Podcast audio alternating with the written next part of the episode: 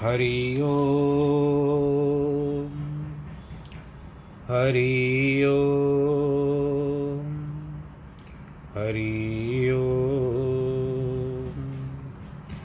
गुरुर्ब्रह्मा, गुरुर्विष्णु, गुरुर्देवो, महेश्वर। गुरुर्साक्षात् परब्रह्म, तस्मै श्रीगुरवे नमः।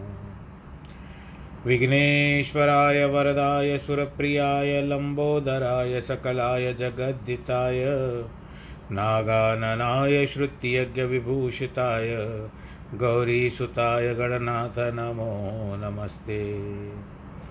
नाहं वसामि वैकुण्ठे योगिनां हृदयेन च, मद्भक्तां यत्र गायन्ति तत्र तिष्ठामि नारद। शान्ताकारं भुजगशयनं पद्मनाभं सुरेशं विश्वाधारं गगनसदृशं मेघवर्णं शुभाङ्गं लक्ष्मीकान्तं कमलनयनं योग्यवृद्धानगम्यं वंदे विष्णुं भवभयहरं सर्वलोकैकनाथं मङ्गलं भगवान् विष्णु मङ्गलं गरुडध्वज मङ्गलं पुण्डरीकाक्षमङ्गलाय स्तनोहरि सर्वगमङ्गलमाङ्गल्ये शिवे सर्वार्थसाधिके शरण्ये त्र्यम्बके गौरी नारायणी नमोऽस्तु ते श्रीकृष्णगोविन्द हरे मुरारे हे नाथ नारायण वासुदेव श्रीकृष्णगोविन्द हरे मुरारे हे नाथ नारायण वासुदेव हे नाथ नारायण वासुदेव श्रीनाथ नारायण वासुदेव। हे नाथ नारायण वासुदेव श्रीनाथ नारायण वासुदेव। श्रीकृष्ण गोविन्द हरे मुरारे।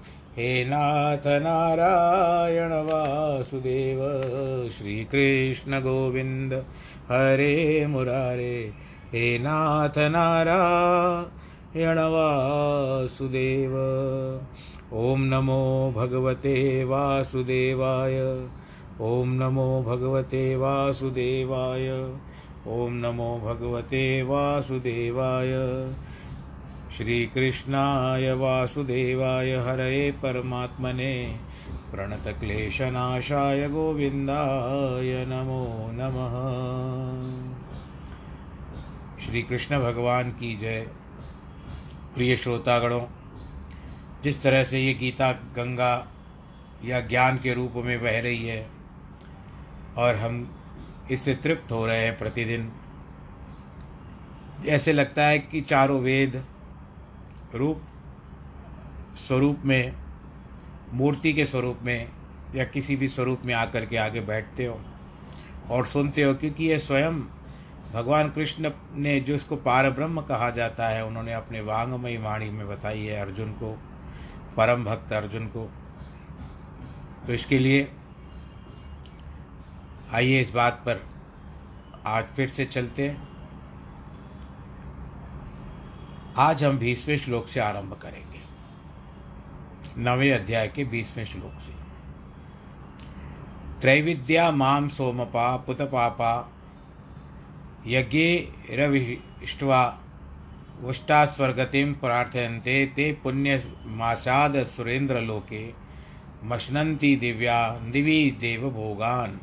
परंतु जो तीनों वेदों में विधान किए हुए सकाम कर्मों को करने वाले और सोम रस को पीने वाले एवं पापों से पवित्र हुए पुरुष मुझको यज्ञों के द्वारा पूज कर स्वर्ग की प्राप्ति को चाहते हैं, वे पुरुष अपने पुण्यों के फल रूप इंद्रलोक को प्राप्त होकर स्वर्ग में दिव्य देवताओं के सुख और भोगों को भोगते हैं। अब क्या क्या भोग रखी है तो ये तो हमको भी पता नहीं है, लेकिन सुन करके ही आनंद आता है। पर स्वर्ग में भी क्यों जाएँ? क्योंकि अगर संसार में जन्म लेना है पुनः तो फिर हमको संसार में सो आने के लिए फिर से स्वर्ग जाना पड़ेगा। तीन वेदों का वर्णन इसके लिए किया है, क्योंकि इनमें ऋग्वेद, सामवेद और यजुर्वेद वेदों में ही यज्ञ आदि शुभ कर्मों का वर्णन किया है। चौथा वेद है अथर्व, जिसमें इस लोक के नियमों का वर्णन किया है। वेदों की आज्ञा अनुसार यज्ञ विष्णु भगवान का स्वरूप है। उनके द्वारा अंतकरण की शुद्धि होती है। यज्ञों की सफलता के लिए प्रार्थना की जाती है कि हमारा यज्ञ स्वीकार हो और हमें स्वर्ग मिले। उसमें अपार दान पुण्य करना पड़ता है। जब पुण्य दान, शुभ कर्म, यज्ञ, तीर्थ, स्नान, अन्य साधनाओं का फल इकट्ठा होता है, तब अब स्वर्ग मिलता है। जहाँ देवताओं जैसे भोग पदार्थ और सुख मिलते हैं, कुछ जिज्ञासु उन भोग पदार्थों में मग्न होकर अपने शुभ कर्मों का फल भी गंवा देते हैं। और स्वर्ग की अप्सराओं, कल्प वृक्ष अन्य मोहित करने वाले पदार्थों में फंसकर आगे बढ़ने की कोशिश नहीं करते। लेकिन जो शुद्ध बुद्धि वाले हैं, वे स्वर्गलोक में जाकर भी उन पदार्थों में नहीं फंसते। उन्नतिशील बनकर अंत में परम पद की प्राप्ति करते हैं। यदि वे सब शुभ कर्म निष्काम कर्म करेंगे तो अंतकरण शुद्ध होगा और जीवन में भी ज्ञान के अधिकारी होंगे। शुभ और धर्म के कर्मों के सात फल माने गए हैं। उन्हें जीवन में सातों ही प्राप्त होते हैं। उनके लिए ऐसा समझना चाहिए कि वे पूर्व जन्म में पूर्ण धर्मात्मा हैं। अब जो जन्म लेते हैं, उनके सात निशानियाँ होती है, वो बता रहे हैं। एक, अच्छे कुल में जन्म लेना, दूसरा शरीर का सुंदर होना, तीसरा राजा का पद प्राप्त होना, चौथा बहुत धन पदार्थ होना, पांचवा इज्जतमान होना, छठा विद्वान और बुद्धिमान होना, सातवां अच्छा स्वास्थ्य और बड़ी आयु होना। यदि मनुष्य जन्म किसी चांडाल या दरिद्र अथवा किसी पापी परिवार में मिलता है तो वह व्यर्थ जाता है। यदि मनुष्य का शरीर मिले तो वह सबल, सुंदर, धन पदार्थ और शान मान वाला हो। ऊँचे दिमाग और बुद्धिमान वाला हो। बड़ी आयु हो। तभी तो हम यही कर सकेंगे कि इसके पूर्व जन्म में अच्छे प्रकार के धर्म के कार्य किए हैं। पापों से छूटने के लिए मनु महाराज ने पाँच यज्ञों का वर्णन किया है, जो नियम से यज्ञ किए कर, नियम से करने चाहिए। पाप तो हम प्रतिदिन करते रहते हैं। उनकी निवृत्ति के लिए इन यज्ञों का करना परम आवश्यक है। अन्यथा व्यवहार भी पूर्ण सिद्ध नहीं होगा।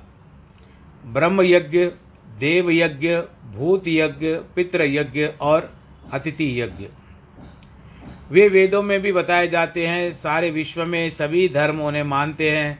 उनका वर्णन तीसरे अध्याय में बता दिया गया है। ते तम भुक्त्वा स्वर्गलोकम विशालम क्षीणे पुण्य मर्त्य लोक विशंति एवं क्षत्रयी धर्म मनुप्रपन्ना गतागतम कामा कामा लभंते वे सकामी पुरुष उस विशाल स्वर्गलोक को भोगकर पुण्य क्षीण होने पर मृत्यु लोक को प्राप्त होते हैं। इस प्रकार स्वर्ग के साधन रूपी तीनों वेदों में कहे हुए सकाम कर्म के कर शरण में और भोगों की कामना वाले पुरुष बारंबार आते जाते रहते हैं। अर्थात पुण्य के प्रभाव से स्वर्ग में जाते हैं, पुण्य क्षीण होने से मृत्यु लोक में आ जाते हैं। जब तक आपका कर्म रहेगा, एक समझ लो आप फाइव स्टार होटल में रह रहे हो, जब तक आपका बटुआ साथ देता है, आप फाइव स्टार होटल में सब कुछ बड़े आनंद के साथ रह सकते हो। परंतु जैसे बटुए ने जवाब दे दिया, उसके बाद आप फाइव स्टार होटल में नहीं रह पाओगे, वहाँ के सुख नहीं भोग पाओगे तो फाइव स्टार का मतलब जिस तरह से हम स्वर्ग का विचार करते हैं तो यहाँ पर बात आती है कि जब तक आपके कर्म रूपी बटुए ने आपको साथ दिया, तब तक बहुत आनंद मिलेगा। जैसे कर्म रूपी बटुआ, जिसको हम लोग आज की तारीख में वॉलेट कहते हैं, वो पूरा हो गया तो आपको फिर से संसार में जाना ही पड़ेगा। जैसे रेलगाड़ी, जलयान, जहाज़, पानी का जहाज़, अथवा वायुयान, हवाई जहाज़ इसके लिए टिकट के अनुसार यात्रा की जाती है। उसी प्रकार प्रत्येक मनुष्य जो सकाम, शुभ कर्म करता है, वह उन कर्मों के अनुसार स्वर्ग अथवा अन्य किसी लोकों का सुख भोग कर फिर मृत्यु लोक में जन्म लेता ही है। यह संसार में भी कर्मों के अनुसार उसे सुख दुख मिलते हैं। ये सारा संसार कर्मों की फुलवारी है।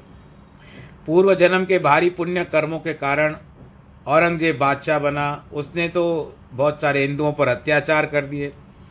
गुरु तेग बहादुर के पास जब कश्मीर में हिंदू मदद के लिए आए तो उन्होंने जाकर के उनसे विनय की कि हमको उनके अत्याचार से बचाओ, नहीं तो हमारा हिंदू धर्म नष्ट हो जाएगा। तब गुरुजी ने उसे बताया कि किसी महापुरुष का बलिदान बादशाह लेगा, तब इसका पुण्य क्षीण हो जाएगा और हिंदू धर्म बच जाएगा।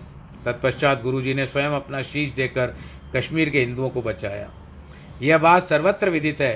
राजा भर्तरी ने भी लिखा है यदि किसी को संसार के भोग पदार्थ चाहिए या मोक्ष की इच्छा है तो शुभ कर्म करें। कामना रखकर कर्म करेंगे तो उसे भोग पदार्थ प्राप्त होंगे। यदि निष्काम होकर करेंगे तो वह अंत में उसे मोक्ष की प्राप्ति होगी। पुण्य कर्म किए बिना तो संसार के साधारण भोग भी नहीं मिलते। तो स्वर्ग और अन्य उत्तम लोगों के सुखों को की बात ही क्या है? एक बार जलंधर राक्षस और शंकर भगवान में युद्ध हुआ। शंकर भगवान तो सर्वज्ञ त्रिलोकी नाथ थे। लेकिन जलंधर के पूर्व जन्म में शुभ कर्मों के कारण उनकी पति जो थी, पूर्ण पति, पतिव्रता थी, जिसके कारण कोई भी जलंधर को जीत नहीं सकता था। दैत्य योनि में होने के कारण पाप भी करता जा रहा था, लेकिन पत्नी का बल उसको जीवित कर देता था और अधिक होता था। वो भारी पड़ जाता था सब पर। मन में घबरा कर शिव भगवान जी ने विष्णु को याद किया। जिन्होंने शिव भगवान की मुसीबत दूर करने के लिए जलंधर दैत्र के स्त्री के का भंग का सत्य भंग कर दिया, जिसके ही वह राक्षस मारा गया। अर्थात पुण्यों के कारण सुख मिलते हैं, उनके खत्म होने से सुख की भी खत्म हो जाते हैं। स्वर्ग में सुख तो मिलते हैं, लेकिन वहाँ भी गुण और दोष दोनों हैं। गुण ये है कि वहाँ कामधेनु, गाय और कल्प वृक्ष दोनों हैं। मन की इच्छित पदार्थ है, वहाँ अति सुंदर बगीचे हैं। शरीर सदैव जवान, सुंदर और स्वस्थ रहता है। बड़े पदार्थ प्राप्त होते हैं। दोष यह है कि वहाँ जाने से फूलों की माला मिलती है, जो गले में पड़ी रहती है। सौ सौ वर्षों के उपरांत उस माला के एक फूल का एक एक करके सूखते जाते हैं। जब वे सभी तरह मुरझा जाते हैं तो तब हमको स्वर्ग से निकलना पड़ता है। फिर से मृत्यु लोक में आना चाहना पड़ता है। यानी प्रत्येक वर्ष में एक फूल सूखता है तो समझ लीजिए कि माला में जितने फूल हैं, वहाँ तक, उतना तक आपको उतने वर्ष आप वहाँ स्वर्ग में आनंद के साथ रहोगे। फिर यहाँ संसार में जन्म लिया, और यहाँ फिर वही राग, द्वेष ईर्षा सब कुछ आरंभ।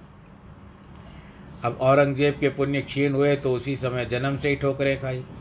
गुरु गोविंद सिंह का भेजा हुआ जफरनामा, सुना तो भयानक बीमारी से ग्रस्त होकर मर गया। दुर्योधन भी अपने शुभ कर्म करने आया था। किसके कारण हाथ में कमल का फूल का निशान था जिसके कारण अगर वह एक लाख खर्चा करता तो, तो लाख दो लाख खजाने में आ जाते थे। लक्ष्मी सदैव उसके साथ आज्ञा मानती थी परंतु पाप करते करते उसने सभी पुण्य खत्म कर दिए और अंत में बदनाम होकर के मर गया। द्रौपदी जैसी पतिव्रता नारी का अपमान करके कारण जो उसको महापाप लगा उसके सभी पुण्यों को नष्ट कर दिया। एक बार गुरु नानक देव जी ने मर्दाना को समझाया कि ऐसा मत समझो कि संसारिक लोग भोग कर रहे हैं। वास्तव में वे पुण्य को भोग कर खत्म कर रहे हैं। हमारे श्वास और पुण्य दोनों इस प्रकार खत्म हो जाते हैं। अगर हम चाहते हैं कि हमारे सुख बढ़े तो पुण्य कर्म करते रहें, भोगों की ओर ध्यान न दें। यदि पहले से पुण्य कर्म खत्म कर देंगे तो आगे सुख कैसे कैसे मिलेंगे? दुखों के समय वन में और युद्ध में मैदान में अग्नि से जल से बचाने से धर्म की हमारी रक्षा होती है। अगर पुण्य कर्म किए हुए हैं तो सफलता मिलती है। बड़ी बड़ी कठिनाइयों से भी बच सकते हैं। यदि पुण्य रूपी नदी बह रही है तो सुख रूपी फुलवारी भी हरी भरी रहेगी। अन्यथा सूख जाएगी। सगल पदार्थ है जगमाई, कर्महीन नर पावत नाई इसका अर्थ क्या है? कि सारे पदार्थ संसार में ही है, परंतु कर्महीन ना, जो व्यक्ति है, उसको नहीं मिलता है। इस पद की यही शिक्षा है कि पुण्य कर्मों का नाश नहीं करना चाहिए। बढ़ाना चाहिए। अन्यथा स्वर्गलोक मिले, तब भी वापस आपको वहीं पर रह कर के भी वापस इस संसार में आना ही है।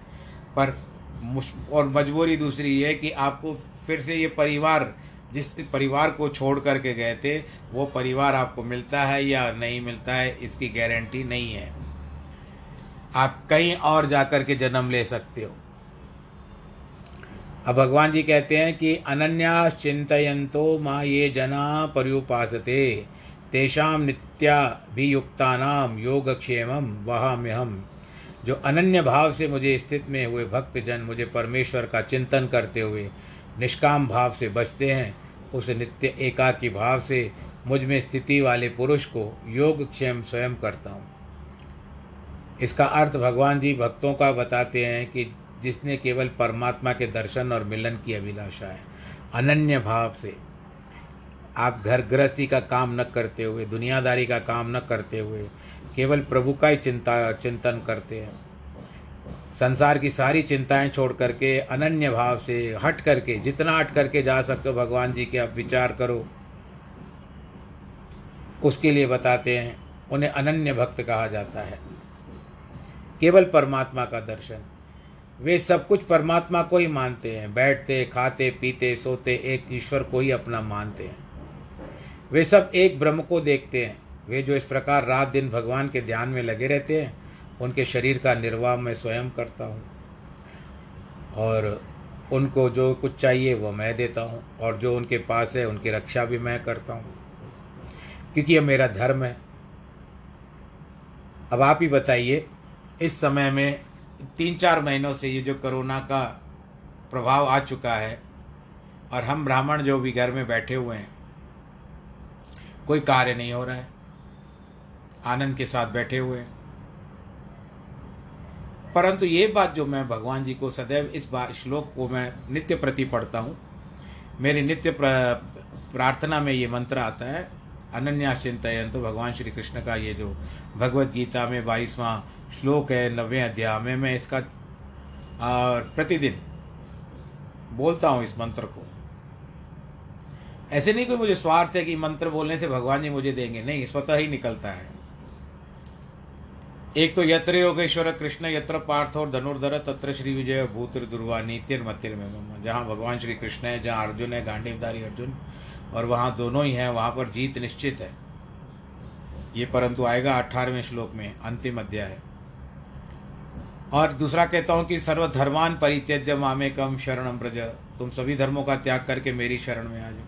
हम तुम सर पापे मोक्षिष्यामी माँ शुच मैं सभी पापों से तुम्हारा निवृत्त करके तुमको अपनी शरण में रखूँगा। ऐसे श्लोक में नित्य प्रति बोलता रहता हूँ।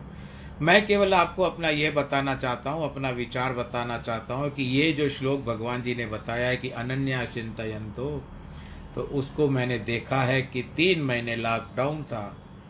बिना किसी कार्य के ब्राह्मण तो घर में बैठे हुए, एक दो महीने लॉकडाउन जिस तरह से हुआ, दो ढाई महीने हुआ, फिर उसके बाद अभी भी उतना कुछ सुधरा नहीं है। अभी भी कुछ ऐसे कार्य हो नहीं रहे हैं, शादियाँ वगैरह हो नहीं रही है, ब्याह नहीं हो रहे हैं। और हो भी रहे तो एक शर्तों के साथ हो रहे हैं। तो इस तरह से अब यहाँ पर जो बात आती है कि भगवान जिस तरह से एक विश्वास है कि आज तक वहाँ से लेकर के जब से लॉकडाउन शुरू हुआ है, यहाँ तक इस दिन तक आज की तारीख में आपको इस समय में जो बता रहा हूँ कि भगवान जी किसी न किसी रूप में, किसी न किसी बंदे को मेरे पास, किसी न किसी सामान के साथ या कुछ देने के साथ भेज देते हैं। और ये पक्का निश्चय है। बोल कृष्ण कन्हैया लाल की जय। इसके लिए मैं भगवान जी का बहुत बहुत आभारी हूँ। तो यही मेरा धर्म है। भगवान जी कहते हैं, परमात्मा सारे संसार में जीवों का पालना करते हैं। बस इसके लिए मन थोड़ा सा भावुक हो गया। मैं आपसे साझा करना चाहता था। कुछ ना कुछ आता ही रहता है। जुगाड़ होता ही रहता है। कि ऐसा नहीं कि कल भगवान जी हम क्या करेंगे, कुछ नहीं। कल का सोचा, कल को रखो।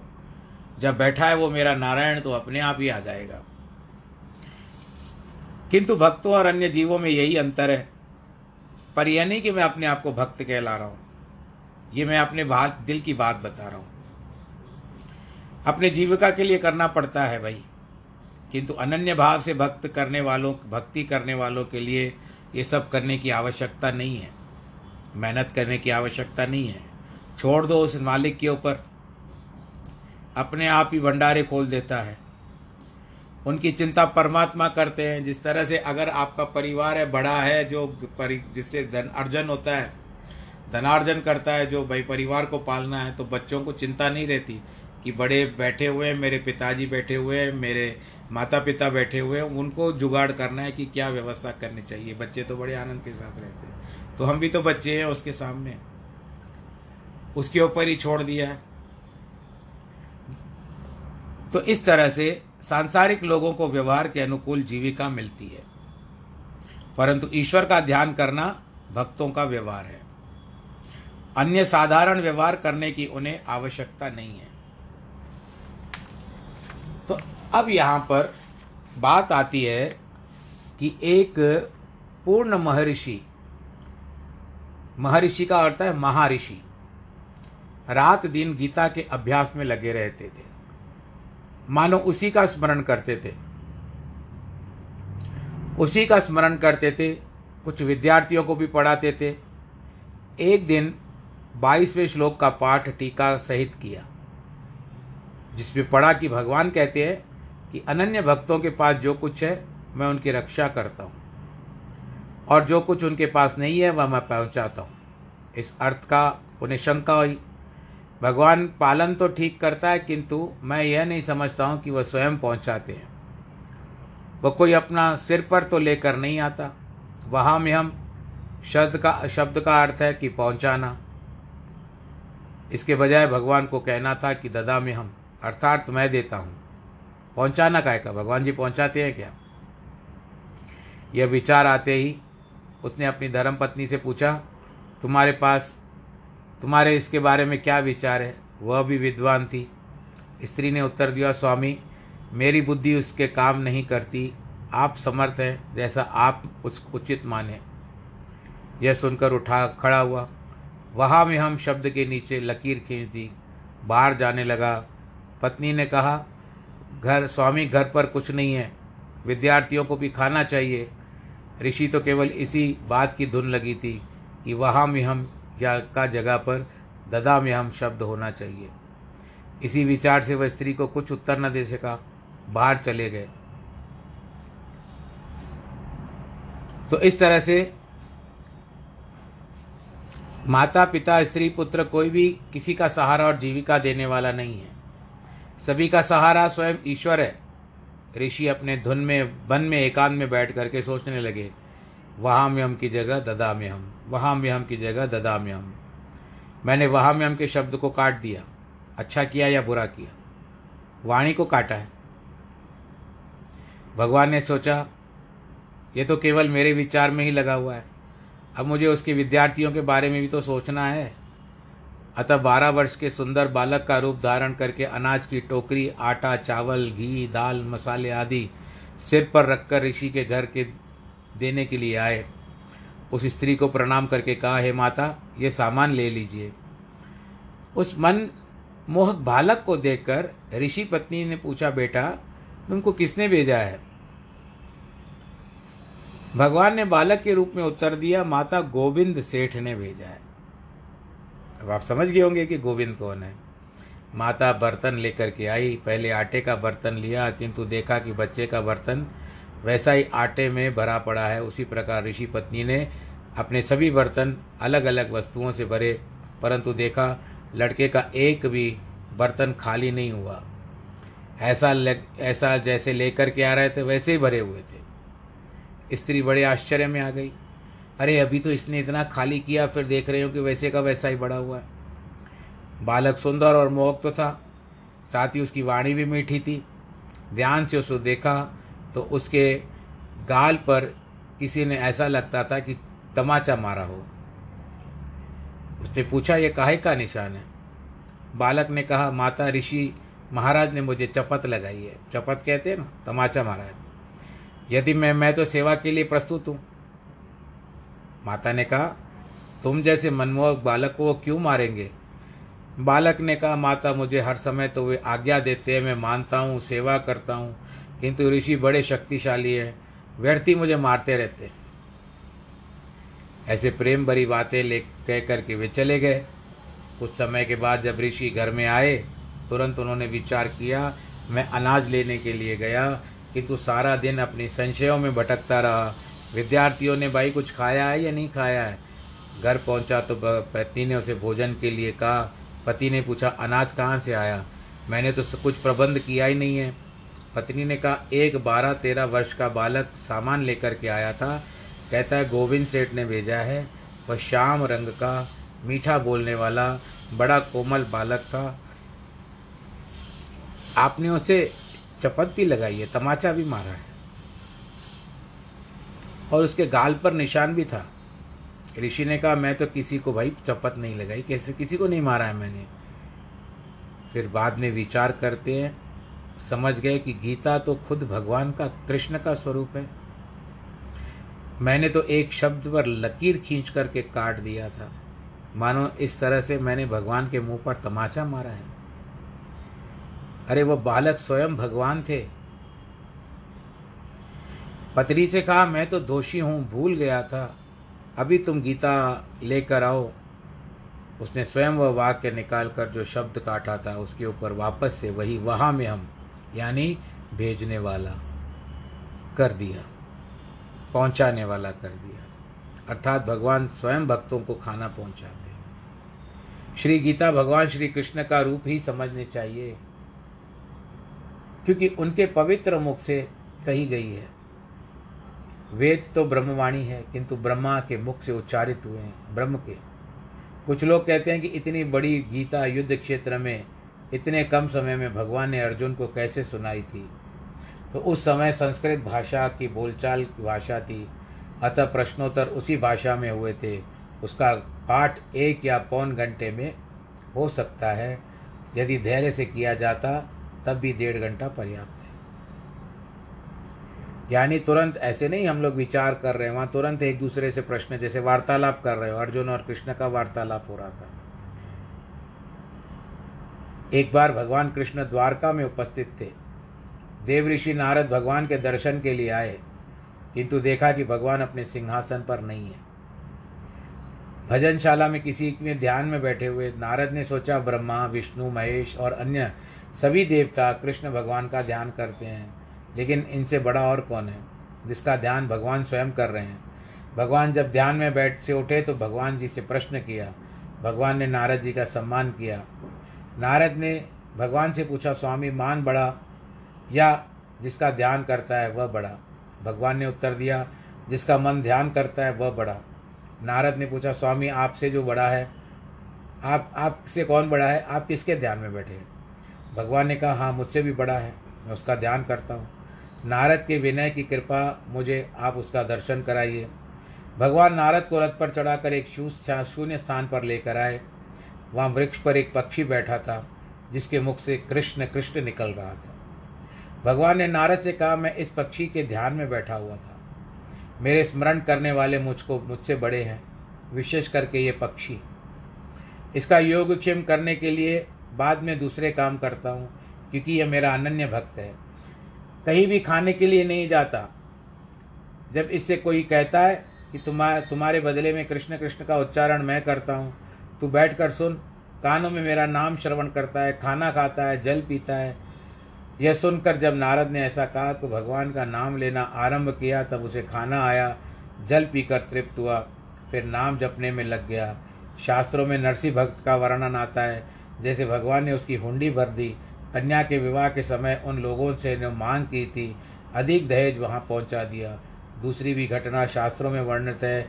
एक बालक भगवान कृष्ण को पत्र लिखकर डिब्बे में डालने गया। किंतु उसमें डाल नहीं सकता था क्योंकि वह छोटा था।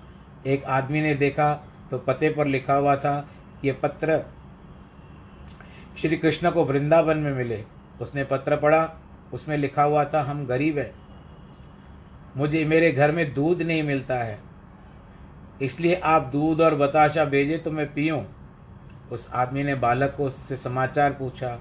उसने बताया कि हमने सुना है सांवल शाह कृष्ण बहुत धनी है और हम गरीब हैं और वो सबके पास पहुंचाता है। वह आदमी भी भगवान कृष्ण का भक्त था। इसके लिए बालक ने कहा, मुझे भगवान कृष्ण ने पहले ही लिखा है कि मैं प्रतिदिन तुम्हें दूध पीने का प्रबंध कर दूँ। उसे एक दूध वाले को दुकान पर ले गया। प्रतिदिन वहाँ उसके दूध पीने का प्रबंध कर दिया। इस बालक के पिता भी कृष्ण का भक्त था। गरीबी के कारण उसके पुत्र ने कहा, भगवान, कृष्ण तुम्हें दूध देंगे। इस श्लोक से ज्ञात होता है कि भगवान का अपने भक्तों के प्रति कितना प्रेम है। हित और प्रेम बहुत ऊँची वस्तु है। सांसारिक जीवों में तो प्रेम करना अवश्य है, बल्कि विषैले जीवों से भी यदि प्रेम का व्यवहार करेंगे तो वो कभी आपको बुरा फल नहीं देंगे। ये बात निश्चित है। त्रिलोकीनाथ से जो प्रेम करेगा, उसे और किसी वस्तु की आवश्यकता क्या पड़ेगी?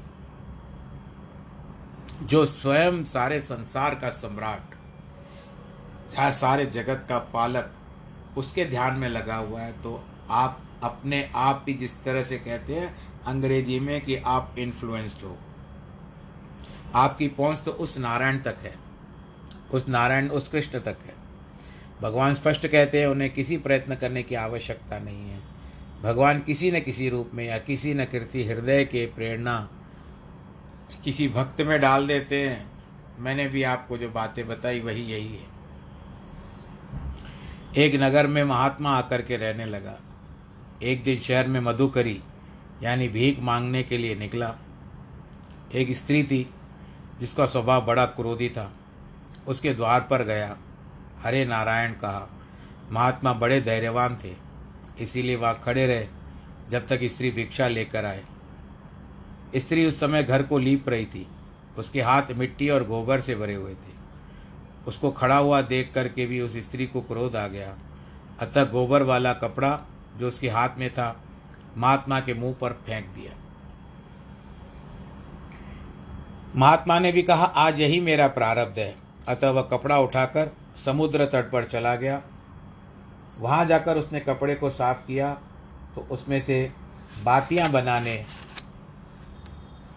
लगा। जिनसे जगन्नाथ के मंदिर में ले गए। वहाँ संध्या को जोत जगी तो बनाई हुई बातियाँ काम आ गई और वह प्रकाश हो गया।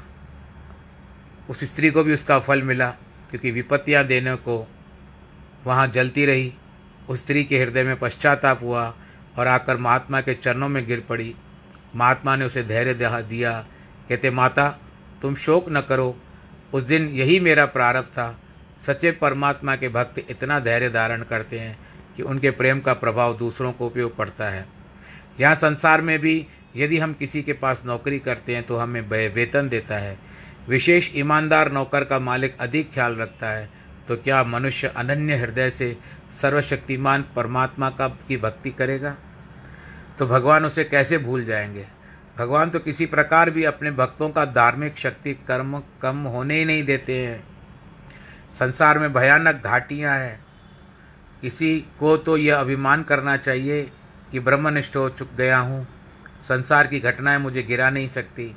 यदि परमात्मा की दया न हो तो कितने लोग अभिमान के कारण गिर जाते हैं। उनका व्यवहार अथवा परमार्थ दोनों ही सिद्ध नहीं होते। यदि भक्ति का बल हो तो हर समय यही प्रार्थना करनी चाहिए कि उस बल की रक्षा हो और अधिक बल की प्राप्ति हो, ताकि तुरिया से अतीत अवस्था और आत्मदर्शन तक पहुँचे। किस प्रकार भगवान ऐसे भावुक भक्तों की रक्षा करता है, उसका अलौकिक उदाहरण भक्तमाल में दिया गया है। भक्तमाल भक्तों के नाम की एक धार्मिक पुस्तक है, उसमें सभी के भक्तों के बारे में जिस तरह से नरसिंह भगत इत्यादि आप लोगों ने सुना, ये सब उस भक्तमाल में आते हैं। इनको पढ़ोगे तो आपका बड़ा मन आनंदित और प्रफुल्लित हो जाएगा कि उन्होंने भगवान की भक्ति प्राप्त करने के लिए कहाँ तक पहुँचे वो। कुबा नामक एक कुंभार था।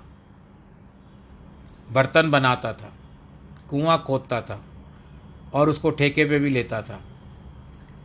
पानी निकालकर उनके मालिकों से कहता था कि बाकी काम जाकर तुम करो। परमात्मा का बड़ा प्रेमी था, किंतु गरीब था। एक दिन उसका ऊपर कर्जा था, एक धनी का उसके ऊपर कर्जा था। धनी ने उससे कहा, मुझे एक कुआँ खोद कर दो, शेष पैसे तुझे दे दूँगा। कुमार कुआँ खोदने लगा, किंतु ज़मीन कच्ची थी, जिसके कारण मिट्टी के अंबार लग गए। पानी निकला, किंतु वो अंदर ही था, कि कुएँ की दीवार गिर पड़ी और मिट्टी उसके ऊपर पड़ी। उसे बाहर निकालने वाला कोई नहीं था। उसकी पत्नी ने पुकारा। बहुत से लोग आकर के इकट्ठे हुए।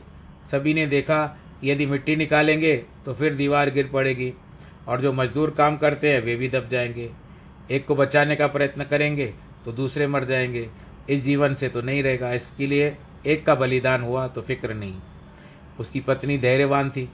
बर्तन बनाकर जीवन निर्वाह करने लगी। कुबा कुमार तो भगवान का प्रेमी भक्त था। उसकी आदत थी कि भक्ति करते समय हाथों में बजाने के लिए खड़ताल रखते थे। वे खड़ताल उसके गले में लटके रहते थे। भक्तों का तो सदैव भगवान में ही लगन रहती है, परंतु किसी समय वो ईश्वर से भी बिल्कुल लवलीन हो जाते हैं। सूर्यदेव प्रकाश देते हैं, किंतु सुबह और शाम को कम से लेकर दोपहर को बहुत अधिक। जिज्ञासु की भी यही दशा है, जिस समय कुबा भक्ति में मस्त हो जाता था तो खड़ताल बजाता और नाचता था। उसी समय उसका चेहरा परमात्मा की ज्योति से चमक जाता था। उसके गले में खड़ताल भी बंधे हुए थे, परंतु वो सैकड़ों मन मिट्टी में दबा हुआ था। किंतु ऐसे सच्चे भक्तों का योग खेम स्वयं भगवान करते हैं और सर्वत्र बसने वाले हैं। और उसकी रक्षा करता है। वह अंतर तो अंदर तो दब गया, लेकिन वहाँ भी उसे पर्याप्त स्थान मिला, वह बैठ गया। यद्यपि चारों ओर मिट्टी थी, लेकिन फिर भी बीच ऐसा खाली स्थान था कि वहाँ पर वो आसानी से बैठ गया। जैसे कमरा बन गया हो, मारने वाले से बचाने वाला बड़ा होता है। माता के गर्भ से बदतर कौन सा स्थान होता है? वहाँ भी रक्षा करता है। न केवल गर्भ में बालक जीवन कर जीवित रहता है, बढ़ता भी रहता है। कुपा भक्त भी आनंद के साथ बिताने लगा। परमात्मा उसके दर्शन देने लगे। वहाँ स्वयं प्रभु उसका अन्न जल वायु की कमी कैसे रहती? उसको भूख न लगी। प्यास न लगी, श्वास बंद नहीं हुआ, दृढ़ होकर भक्ति में मस्त हो गया। सारा समय खंजरी बजाकर भजन में मस्त रहा। उसकी पत्नी और दूसरे लोगों ने समझा कि वह मर गया, किंतु जन्म मरण हानि लाभ यश अपयश ये छह परमात्मा के हाथ में है।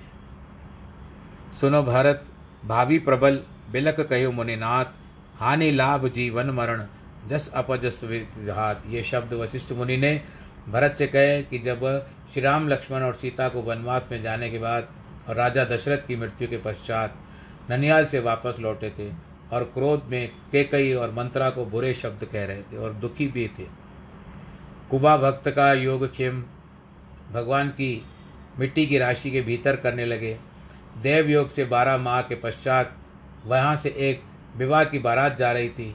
उस टूटे हुए कुएँ के समीप रात को लोग ठहर गए। उन्होंने वहाँ पर खड़ताल बजने और गीत गाने की आवाज़ सुनी। रात का समय था, इसके लिए आवाज़ बिल्कुल स्पष्ट सुनाई दे रही थी। सभी लोग आश्चर्य में पड़ गए कि ये आवाज़ कहाँ से आ रही है। समीप में कोई मंदिर या गाने वाला तो नहीं है। अतः उन्होंने देखा कि कुएँ से आवाज़ आ रही थी। उन्होंने सोचा, इसके भीतर कोई इंद्र, कोई अन्य देवता है और ईश्वर का परम प्रिय भक्त है। प्रातः काल होते ही इन बातों को सबसे कहा, इस कुएँ के भीतर कोई मनुष्य है या कोई मंदिर है जहाँ से भगवत भजन का ध्वनि आ रही है। लोग आए, कहा, यही वह कुआ है, कुबा कुमार गत वर्ष दब गया था। उन्होंने आवाज़ सुनी, अंत में राजा भी आया। मजदूर लगाए, जिन्होंने धीरे धीरे मिट्टी निकाली, देखा कि कुम्हार, कुबा कुमार, बड़ी ध्यान से, लग्न से मग्न बैठा हुआ है। उसकी पत्नी और अन्य मित्र, नगर के लोग भी सभी उस पर प्रसन्न हुए, उसे बाहर निकाल कर बहुत सारी मालाएँ पहनाकर नगर में ले गए। एक वर्ष भीतर रहते हुए उसका बाल भी बांका नहीं हुआ। उल्टा उसे उच्च कोटि की आत्मिक उन्नति प्राप्ति हो गई। उसके अधिक योग क्षेम का प्रमाण और क्या हो सकता है? तो यहाँ पर कहते हुए आज के इस प्रसंग को हम यहाँ पर विश्राम देते हैं। प्रतिदिन होता है, फिर कल भी होगा। प्रभु की कृपा होगी, कल भी हो जाएगा ये कार्यक्रम। इसी तरह से भगवान ने जो ये नया रास्ता दिखाया हम लोगों को। हम केवल इतना ही सोचें कि हम जो सुन रहे हैं, ये सब हम कानों में जा रहा है, इन श्रवणों में जा रहा है तो उसका निदान क्या है? अंततः भगवान के सिवा कोई काम नहीं आता। तो भगवान के ही नाम का, भगवान के ही ध्यान करते रहिए।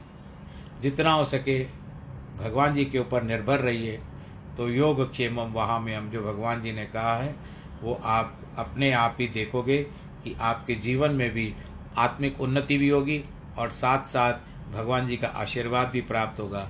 केवल लोगों को दिखाने के लिए, खुश करने के लिए आपको इतना सारा काम करना पड़ता है।